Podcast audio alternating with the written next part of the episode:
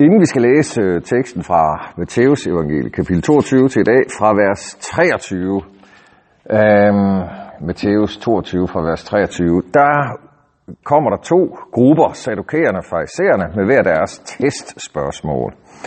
Og det første testspørgsmål for sadukæerne, det går på, hvad du håber på i forhold til livets forkrænkelighed, det faktum, at vi skal dø, og det andet testspørgsmål, øh, det kommer fra øh, farisæerne, som handler om, eller Jesus gør det til et spørgsmål om, hvem og hvad du elsker. Og i det første spørgsmål, eller i begge tilfælde, både hvad vi håber og hvad vi elsker, der handler det også om, hvad tror vi på? Hvad er vores overbevisning? Hvad har vi egentlig dybest set tillid til? Så det er en nøgle til den her tekst, tænker jeg, et liv i tro, håb og kærlighed. Hvad er det for en overbevisning, Jesus fylder troen med? Hvad skal vi være overbevist om? Hvad skal vi elske? Hvem og hvad skal vi elske? Og hvad bør vi håbe på? Fordi det, vi skal håbe og elske på en måde, som overensstemmes med sandheden, med troen. Og øh, her kommer et par testspørgsmål, der viser, at der er nogen, der er totalt ude af synk med virkeligheden, men de er egentlig meget menneskelige. Man kan genkende sig selv i de to testspørgsmål. Øh, så, og de to testspørgsmål kommer simpelthen ud af det, som Jesus i dag vil kalde for en forvrænget virk, vir, virkelighedsopfattelse. Altså, I er simpelthen taget fuldstændig fejl. Øh, det, jeres måde at opfatte virkeligheden på har ikke noget at gøre med virkeligheden. Samme dag kom der nogle sædikærer og sagde, der er ikke nogen opstandelse. Og de spurgte ham, Mester, Moses har sagt, at dør en mand barnløs, skal hans bror gifte sig med hans hustru, fordi han er svår til hende og skaffe sin bror afkom. Og vi havde tilfælde med syv brødre, hvor den første gifte sig og døde uden at få børn og efterlod sin hustru til sin bror. På samme måde gik det også den anden og den tredje, ja alle syv. Til allersidst døde kvinden. Hvem af de syv skal så være gift med hende i opstandelsen? De har jo alle været gift med hende. Jesus svarede dem, I er på vildspor. Det den engelske oversættelse, der står der, You are in error. You are in error. Det er meget stærkt sagt. I er på vildspor. Og så siger han, for I kender hverken skrifterne eller Guds magt eller Guds kraft. I opstandelsen hverken gifter man sig eller giftes bort, men er som engle i himlen. Og om de dødes opstandelse har I så ikke læst, hvad der er talt til jer af Gud, der siger, jeg er Abrahams Gud og Isaks Gud og Jakobs Gud. Han er ikke Gud for døde, men for levende. Så det var spørgsmålet om håb i forhold til øh, døden og forkrænkeligheden. Hvad håber vi på? Så da skarne hørte dette, blev de slået af forundring over hans læger. Så kommer så den næste udfordring. Farisæerne. De har altså også lyst til at prøve. Da farisæerne hørte, at Jesus havde lukket munden på sadokæerne, samledes de. Og en af dem, en lovkyndig, spurgte ham for at sætte ham på prøve. Mester, hvad er det største bud i loven? Han sagde til ham, du skal elske Herren, din Gud af hele dit hjerte, over hele din sjæl, over hele dit sind. Det er det største og det første bud. Men der er der andet, som står lige med det. Du skal elske din næste som dig selv. På de to bud hviler hele loven og profeterne. Så det var et testspørgsmål, der har at gøre med, hvordan man skal elske. Hvem og hvad man elsker. Og det første spørgsmål for Sadokeren, det gik på, hvad, skal vi, hvad kan vi håbe på? Og øh, det er jo en helt grotesk situation, de her sadokærer åbenbart har oplevet. Vers 25. Vi havde et tilfælde med syv brødre, altså hvor den samme kvinde har forbrugt hele brødreflokken, der skaffede dem afkom. Så man kunne da tale om indavl i hvert fald. Det var måske det største problem i, øh, i det tilfælde. Men det er et sjælesørgs case, de kommer med, som de åbenbart har oplevet. Og sadokærerne er jo, tænker, tror jo ikke på, at der er nogen opstandelse, så og de, får, og de bruger øh, de, de bruger sådan et, øh, et testspørgsmål, der driver tingene helt ud i det absurde. Det er sådan en, retorisk teknik. Vi, vi, vi tager modstanderens synspunkt og driver det ud der i en absurd diskussion, så det overhovedet ikke giver mening. Så håber vi, vi kan underminere fundamentet. Øh, fordi du kan jo ikke være gift med syv forskellige mænd i opstandelsen. Det giver jo ingen mening. Hvem, hvem, altså. Og så siger Jesus, jamen I er jo på vildspor. You are in error. I tager fuldstændig fejl i jeres virksomhedsopfattelse. Og så giver han en tofoldig begrundelse, at de hverken kender skrifterne eller Guds kraft. Øhm, og så giver han ovenikøbet et skriftord. Øh, men i forhold til vores virkelighedsopfattelse, øh, og i forhold til den virks- virkelighedsopfattelse, Jesus har, og som han ønsker at formidle til dem og til os, det er, jamen, øh, vi skal kende skrifterne, og vi skal kende Guds kraft. Øh, sandheden, den går på to ben. Øh, den er ikke blot kognitiv, men vi har også brug for, at det, som skrifterne taler om, den mulighed, som skrifterne taler om, og som vi kan have så vanskeligt ved at tro på, at den, den er jo kun muliggjort i kraft af Guds kraft. Øh, og derfor er der rigtig mange, der først skal møde, have en erfaring af Guds kraft, øh, før de kan tro skrifterne.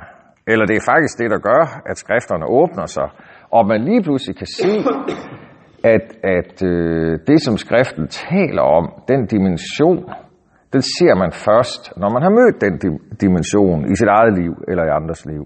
Så at skrifterne åbner sig først op i det øjeblik, man har mødt den overnaturlige virkelighed, som skrifterne taler om. Og indtil man har mødt den overnaturlige virkelighed, altså et personligt møde med Helligåndens kraft, og, og, som overbeviser en om Guds muligheder, jamen så indtil man har haft det møde, vil man ofte øh, e- enten være blind for det, skrifterne taler om, eller man vil øh, betragte det som mytologi eller eventyr, eller latterliggøre det. Ikke? Haha, Jesus går på vandet, ikke?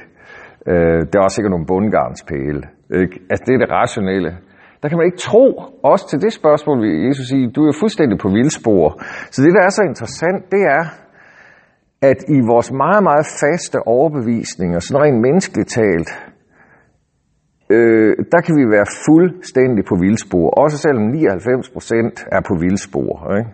Vi danner jo ofte vores meninger ud fra vores omgivende kultur, eller det er socialt konstrueret, eller hvad det nu kan være, fordi så føler vi os i rationel overensstemmelse. De fleste må jo have ret. Ikke? Så føler vi sådan en rationel overensstemmelse, og så siger Jesus, jamen, her, her er du fuldstændig på vildspor. You are in error. Så det var en meget god tanke at tage med herfra i dag. Hvad er det, jeg er så overbevist om? Øh, hvad er det, jeg ikke kan håbe på? Hvad er det, jeg tror forkert? Fordi det er en del af den måde, vores kultur tror på.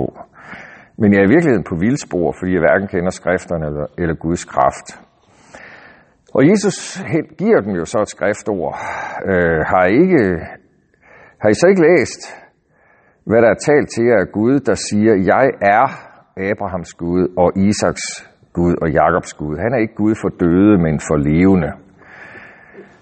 Man kan jo godt høre det her udsagn, jeg er Jakobs og Isaks og Jakobs Gud.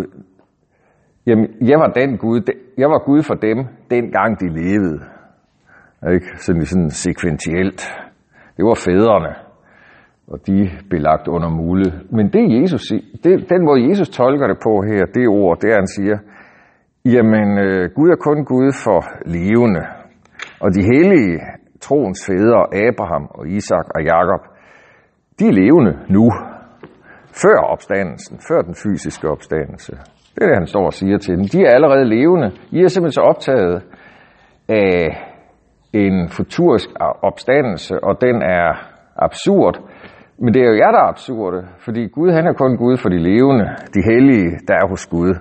Så derfor er der jo en form for mellemtilstand her inden opstandelsen, hvor de hellige, som har vandret med Gud i det liv, er hos Gud, hvor døden så at sige er ophævet, Ja, der kommer en universel opstandelse og en, og en lyskabt verden. Men indtil det sker, er de hellige levende hos Gud, det man har kaldt en mellemtilstand. Det er sådan, jeg opfatter Jesu ord her. At så, kære sedokære, øh, I som kun tror, der er det her ene liv, som I kan måle, I tager fuldstændig fejl. Gud er Gud for de levende. Og de, de hellige skal leve med ham, både i dette liv og det næste liv, uanset hvor de er henne. I tager fuldstændig fejl. Det her det ligger inden for Guds magt at løfte de hellige op til sig øh, i dødsøjeblikket. Så da skarne hørte dette, blev de slået af forundring over hans læger. Og det næste er jo så det største bud i loven. Vi kan have masser af etiske diskussioner, hvor vi rangordner principperne i hierarkier osv. Øh, vi kan diskutere det ene og det andet. Øh, gør det her nytte og gør det skade osv. Det man kan sige ud fra det dobbelte kærlighedsbud, jeg synes, der, der, der er en provokerende ting i det, Jesus siger, det er vers 39, det er, at der er et andet, der står lige med det. Du skal elske din næste som dig selv. Altså at Jesus siger, at budet om at elske sin næste står lige med det at elske Gud. Hvis, han, hvis det ikke stod her, så ville jeg tvivle på, at Jesus ville have ment det. Han har sagt, du elsker Gud mest, og så sekundært din næste. Men det står faktisk på niveau. Øhm, vores kærlighed til Gud viser sig i kærligheden til næsten. Det er også øh, Johannes tankegang. Øh, det provokerer os. At det, at den, men det er jo klart, den Gud, vi kan se, der kan vi nemt, eller den Gud, vi ikke kan se, ham, vi kan nemt overvurdere vores kærlighed til ham. Men vores kærlighed til ham, det, i forhold til, det viser sig faktisk i forhold til det synlige. Dem, som er mere vanskelige og komplicerede at elske af hele hjertet. Øh, men jeg synes, der er en anden pointe, som jeg kom til at tænke på, da jeg læste det her vers, det er, hvor ofte overvejer jeg i en etisk overvejelse, hvad der er mest kærligt? Og øh, altså er det, er det kærligheden, der driver os i hjertet, eller er det for at sætte øh, principper og grænser op øh, i sig selv? Øhm, det kan jo let føre til den tankegang, at vi har, at etikken har ikke et materielt eller et konkret indhold. Ikke? At hvor kærligheden, vi tolker kærlighedsbegrebet romantisk, sådan en, den autentiske, øh, vi har sådan en, øh, autenti, en etik, der kræver, at vi skal være autentiske, ikke? men det kan jo krænke andre mennesker helt vildt. Det er en form for egoistisk selvkærlighed. Øh, men jeg synes, det Jesus taler om her, det er en kærlighed, der rent faktisk retter sig mod næsten. Det er ikke et udtryk for øh, ens egen selvrealisering eller øh, det, vi, det her autenticitetskrav, der ligger i vores kultur. Hvis du bare er i overensstemmelse med dig selv, så er alting okay. Øh, det er slet ikke det, Jesus siger. Han siger, vi skal overveje øh, først og fremmest, hvordan vi kan vise kærlighed til mennesker, som et udtryk for kærlighed til Gud i vores etiske overvejelser. Og det betyder, at så vil mennesker jo også møde kærligheden som det primære udtryk. Det kan godt være, at de er uenige med os rent etisk, men, men kærligheden er der, og den giver en form for respekt og, og mærke den, øh, som er evangeliet værdigt. Men en etik uden kærlighed, kunne man så stille sig selv spørgsmål, altså en hård, dømmende holdning, øh, øh, den har i hvert fald no-go øh, ud fra de her ord.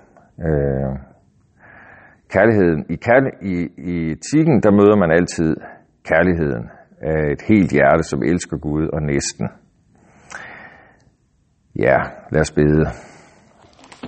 Jesus, tak for den her tekst. Den viser os, hvad vi skal være overbeviste om, at du er kun Gud for de levende og ikke de døde. Tak fordi det også giver os håb i forhold til vores øh, dødelighed og livets korthed, at der er levende håb om, at vi altid er levende for dig og hos dig, og det ligger i din magt. Tak, at det kan vi øh, leve i det håb, et levende håb om, at døden er overvågnet. Jeg takker dig for en helhjertet kærlighed af hele vores hjerte, sind, kraft, styrke, hele vores sjæl. At øh, at vi må leve i, i det, stræbe efter det ideal. Tak fordi der er tro, der er håb, der er kærlighed, som du kalder os til, midt i en verden, som er brudt, hvor døden hersker, og hvor der er uforsonlighed og brud, så kalder du os til som dine disciple at leve i tro, med håb, i kærlighed. Amen.